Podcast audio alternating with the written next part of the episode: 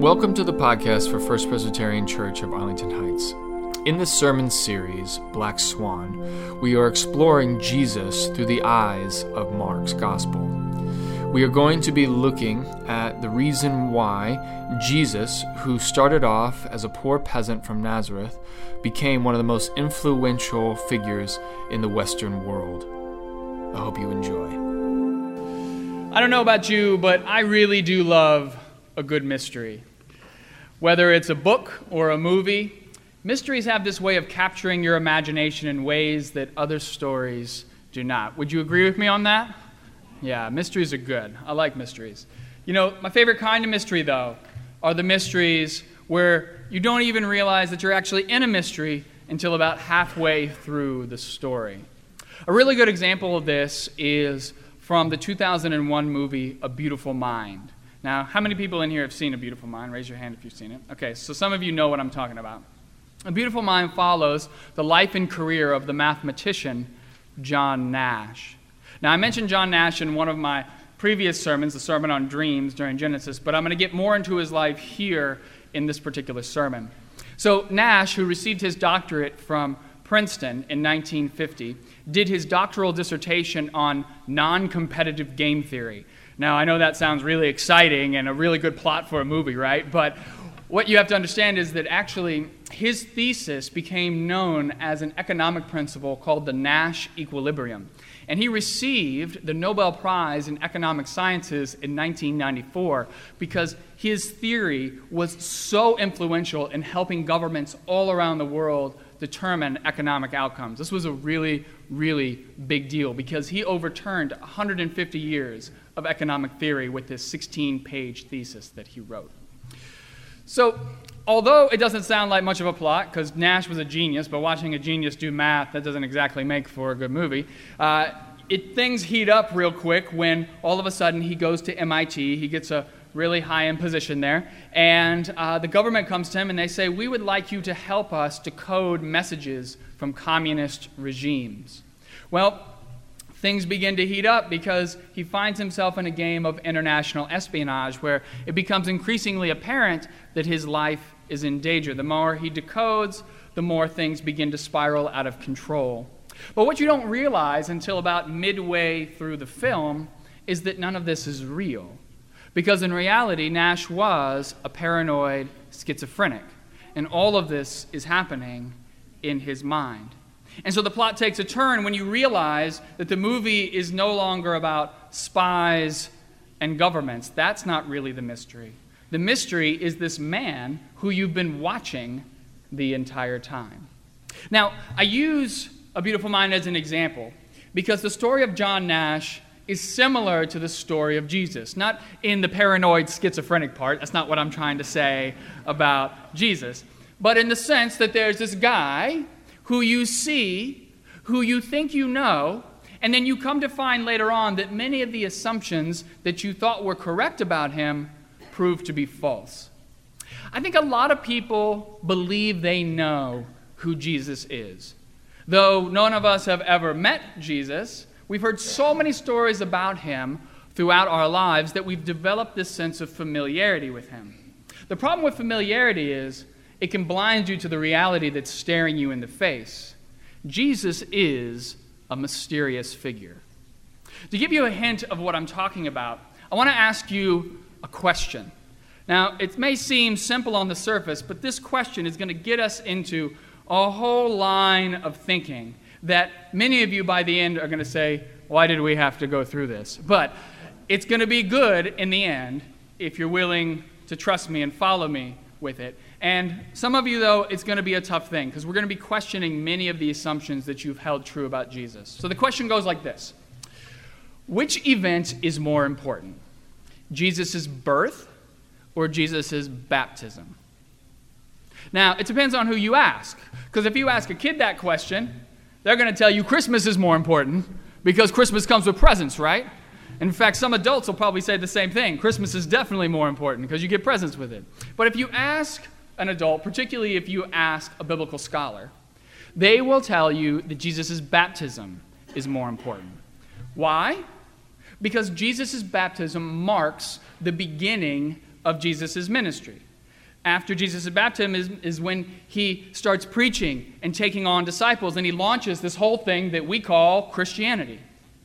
But some of you might be sitting there thinking to yourself, but Alex, wouldn't Christmas kind of mark the beginning of this whole thing we call Christianity?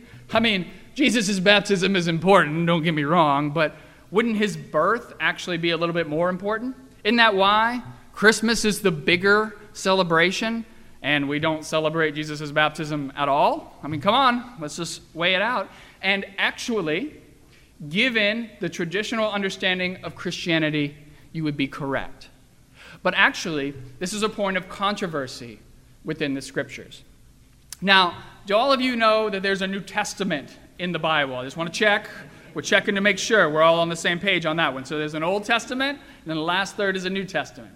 And within the New Testament, there are four Gospels. Now, a Gospel is simply a narrative story about Jesus' life. And the common wisdom shared among churches is that each of these stories is essentially the same story told from slightly different perspectives. Have you ever heard that before? Okay. So, what happens is because we assume these stories are from essentially the same perspective, we tend to meld all of them into one. And this is what scholars refer to as a meta gospel. We, in essence, just smash them all together we ignore the contradictions, and believe me, there are many, many contradictions, and then we smooth out the rough edges. But I have to tell you that, in my opinion, this is a mistake. To mesh them all together into one story is to ignore what makes them special and unique. And those unique differences are actually what give us the most insight into who Jesus is. So, in the Bible, what's the order of the Gospels? It goes Matthew, Mark, Luke, and John. Everybody knew that, right? Of course. Everybody's like, forget. Okay, Matthew, Mark, Luke, and John. Now, that's not the order in which they were written. The first gospel that was written was the Gospel of Mark around 70 AD. When was Jesus crucified? Any guesses? Around 30. 30, 33, somewhere in there. So Mark was written 40 years after Jesus' death and resurrection. Matthew's the second. It was written between 80 and 85. Then you have Luke, which is around 85. And then John, which is between 90 and 100. Now, many people believe that the Gospels are first-hand accounts of Jesus' life, but this is not true. None of the Gospel authors were writing a first-hand account. It is two or three generations removed from Jesus. That's really important to understand because it changes the way you think about it. If you've thought it's firsthand accounts, uh, it's not so much. So, what also you have to realize is, is that the people who wrote these Gospels, they had no idea that these were going to be compiled into this book called the New Testament. No concept of that at all. They had no idea that their gospel would be compared with three other gospels side by side. I think if they knew that, they probably would have written some things that were pretty different than what they wrote.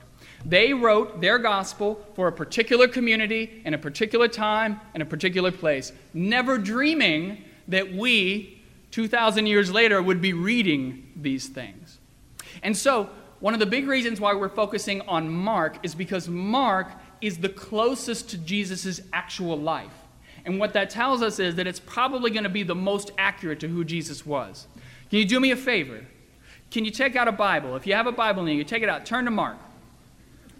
Turn to Mark. I know we don't tend to do that in the Presbyterian church. We don't like to touch the Bible, but it's okay. It's not going to burn you too badly. All right. So, what page is it on? 812. 812. Okay, it's on 812. Okay, so you turn to the Gospel of Mark what you're probably going to realize if you look at that, it's what I just read, is that there is no birth narrative in there. There's no story of Jesus being born. So if Mark was the only gospel that we had, if none of the other gospels had made it in, there would be no Christmas pageants because there would be no Christmas because it's not in Mark. In Mark, Jesus just appears on the scene, right? What happens is it starts off talking about this guy, John the Baptizer, John the Baptist. He's out in the wilderness, And then he tells his followers who are out there that this guy is coming who's going to be more powerful than he is, who's going to bring the Holy Spirit. Now, he doesn't seem to know who this person is, he just knows this guy is on his way. And Jesus, he just happens to be one of the people in the crowd waiting to be baptized by John. And so many scholars believe that at least initially, John or Jesus was a disciple of John the Baptist. That's why he was out there. He was out there with him, following John into the wilderness. But then what happens is, right as he's about to be baptized, something different happens to him that doesn't happen to anyone else. When he gets baptized, this voice comes from heaven saying, You are my son, the beloved. With you I am well pleased. Now, we don't know if everybody hears that, or just a few people, or just Jesus. We don't know. It doesn't say. But what we do know is something special happens to Jesus in that moment. You see, what I find to be so fascinating about Mark is because it doesn't have a birth narrative, you don't know if Jesus knew he was God's son prior to his baptism. Now, using the other gospels, we can assume that was the case, but looking at just this one in isolation, which is what I'm planning for us to do throughout the rest of this series, you don't know. And what's more, all of these powers that Jesus seems to possess, when he heals the sick, raises people from the dead, and calms the winds and storms, well, these are powers that he doesn't seem to use or possess prior to his baptism. So this raises a really interesting question of did he gain those powers at his baptism? Or did he always have them and simply never use them? You see, when you don't do the whole metagospel thing, when you combine all the stories together into one, it makes it a lot more complicated to understand who Jesus is. Now, in Mark's gospel, the beginning of Christianity is at the baptism because the baptism is a dividing line. So, follow me on this. This is important. After the baptism is when Jesus demonstrates his powers. After the baptism is when we find out Jesus is God's Son. After the baptism is when we discover that Jesus has this amazing knowledge of the Scriptures. And each of these dividing lines raises hugely difficult and challenging questions about who Jesus is. Let me give you an example. Let's talk about Jesus' knowledge of the Scripture for a second. Now, if you wanted to be a rabbi, in ancient Israel, particularly if you lived in Jerusalem, you had to go through several different levels of education to get there. So I want you to imagine this. You're a child, and from the ages of about 6 to 10, you're going to be taught the Torah. And today, Orthodox Jews still memorize the Torah by heart in Hebrew, the first five books of the Bible, backwards and forwards. They know it. Then, if you were a male, you could move to the second level, which you would memorize the rest of the Hebrew scriptures, and then you would finally move to the third level if you made it past that second one where you would learn the traditions of the rabbis. Suffice it to say, you had to be pretty smart to make it through all those levels of education, and the vast majority of the people who did this were told, you know what, you're not good enough. Go home. Learn the family trade. Now, in Matthew and Luke, those two Gospels, it is assumed that Jesus is a traditional rabbi who has been through the Jewish education system. But in Mark, Jesus goes to his hometown of Nazareth, and remember last week I told you about Nazareth. What I say? In Nazareth, there was no schools and no synagogue. He goes home, and these people who grew up with him, they are just flabbergasted that this guy knows as much as he does about the scriptures. They're looking at each other and they're saying to themselves, wait, isn't this the carpenter's son? Which would indicate to us that Jesus never made it through all the various levels of education to become a rabbi. But if you look in Luke, you see Jesus portrayed as this 12 year old boy who's in the temple and he's just astounding people with his knowledge of the scriptures. But remember, this is Mark, not Luke. And in Mark, it doesn't matter whether or not Jesus was a brilliant child. Because in Mark, he seems to believe that Jesus gained all his knowledge of the scriptures at his baptism. Now, you could be sitting there thinking to yourself, well, Alex, just because Mark doesn't have a birth narrative, just because we don't have a story of Jesus being born in Mark, doesn't mean that it didn't happen the way that it's portrayed in Matthew and Luke. And you know what? You very well could be right. But I think there's a bigger reason why Mark doesn't include a birth narrative in his gospel. I don't think Mark ever knew about that story. I don't even think he knew it existed. What's the story of Matthew and Luke? You all been to Christmas services a million times. You know it, right? What happens? Angel comes from heaven, tells Joseph, and tells Mary, depends on which version you read because it's different in each, tells them that Mary is pregnant because of the Holy Spirit. So Mary knows from the beginning that this baby is going to be special. She knows that this kid is going to be the Messiah. But then we turn to Mark, and in Mark, when he goes to his hometown of Nazareth, Mark tells us that Jesus has all these brothers and sisters. He actually tells us the name of his brothers James, Joseph, Judas, Simon, and then he's got sisters who they don't name. Now, Mark doesn't tell us whether Jesus was first, maybe somewhere in the middle. He could have been last for all we know. Mark never bothers to tell us. But don't you think that if Mark had known that Jesus was Mary's firstborn son and that God told her that he was going to be the Messiah, that he would have bothered to mention that? Of course he would have. Of course he would have. And what's more, in Mark's gospel, Jesus' family doesn't seem to have any real clue what he's doing. They don't understand what he's out there doing among the people. Mary has no concept of him being the Messiah. None whatsoever. And so what this tells us is, is that Mark had no notion of the virgin birth. Now, I'm not trying to say that the virgin birth didn't happen. What I'm saying is either it was a glaring omission on Mark's part, or he didn't know about the story. So, this brings us to an even more challenging and difficult question, which is Is the virgin birth necessary? Now, if I was in a Catholic church, you all would take me out into the parking lot just for having posed that question, and you would pummel me to death and say, Done with that one, let's find a new pastor. Thankfully, I am not in a Catholic church, so I can at least pose the question, right? You all aren't going to hurt me too badly, right? Okay, so the question is Is the virgin birth necessary? Now, I think for most of us, the reason why the virgin birth is necessary is because without the virgin birth, Jesus can't be perfect. And if Jesus is born of a human mother and a human father, then like everyone else, Jesus is going to be flawed. And because we believe Jesus is God, Jesus can't be flawed, so he has to be born some other way, right? Okay, well, I want to point something out to you that you probably never thought about before. You know, Mark obviously doesn't think it's necessary for Jesus to be born of a virgin to be God. And neither does John, for that matter. If you were to turn to John's gospel, he has no birth narrative, but yet John clearly believes that Jesus is God. So we have Mark and John who believe that Jesus can be God without the virgin birth, and then you have Matthew and Luke who believe that the virgin birth is entirely necessary. And because we've always clumped all of these books together into one, we've tended to side with Matthew and Luke, right? But who's to say that Mark and John are wrong?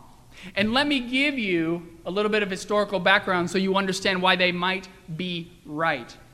In Judaism, a child is not held accountable for their sins until the age of 12 or 13 years old when they are bar or bat mitzvah. Up until that point in time, all of their sins are ascribed to their parents. So, according to traditional Judaism, Jesus, who by the way is Jewish, could have sinned all he wanted to up until the age of 12 or 13 and then been perfect from that point onward. Boy, that fact complicates things, doesn't it? So, we're left with this question Who's right?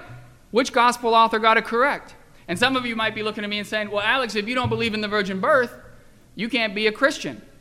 But then I could counter and I could say, not only is the virgin birth unimportant to John and Mark, two gospel authors in the Bible, but Paul, who occupies a good portion of the New Testament, he says that if you want to be considered a Christian, you need to confess with your lips that Jesus is Lord and believe in your heart that he was raised from the dead. He doesn't say anything about believing in the virgin birth.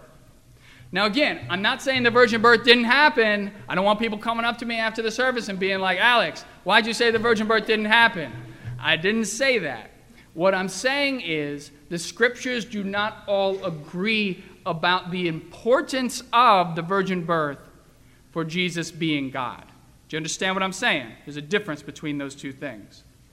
And so we're left with a little bit of a mystery on our hands. And you know what? That's a good thing. So often we treat our faith as though it were a fact. But faith is not fact. These are two different ways of thinking. Did you all come to this church and believe in Christianity because you know the virgin birth happened for a fact? Did you step in a time machine and go back in time and check it out for yourself? No. You don't know. It could have happened, it couldn't have happened. You don't know.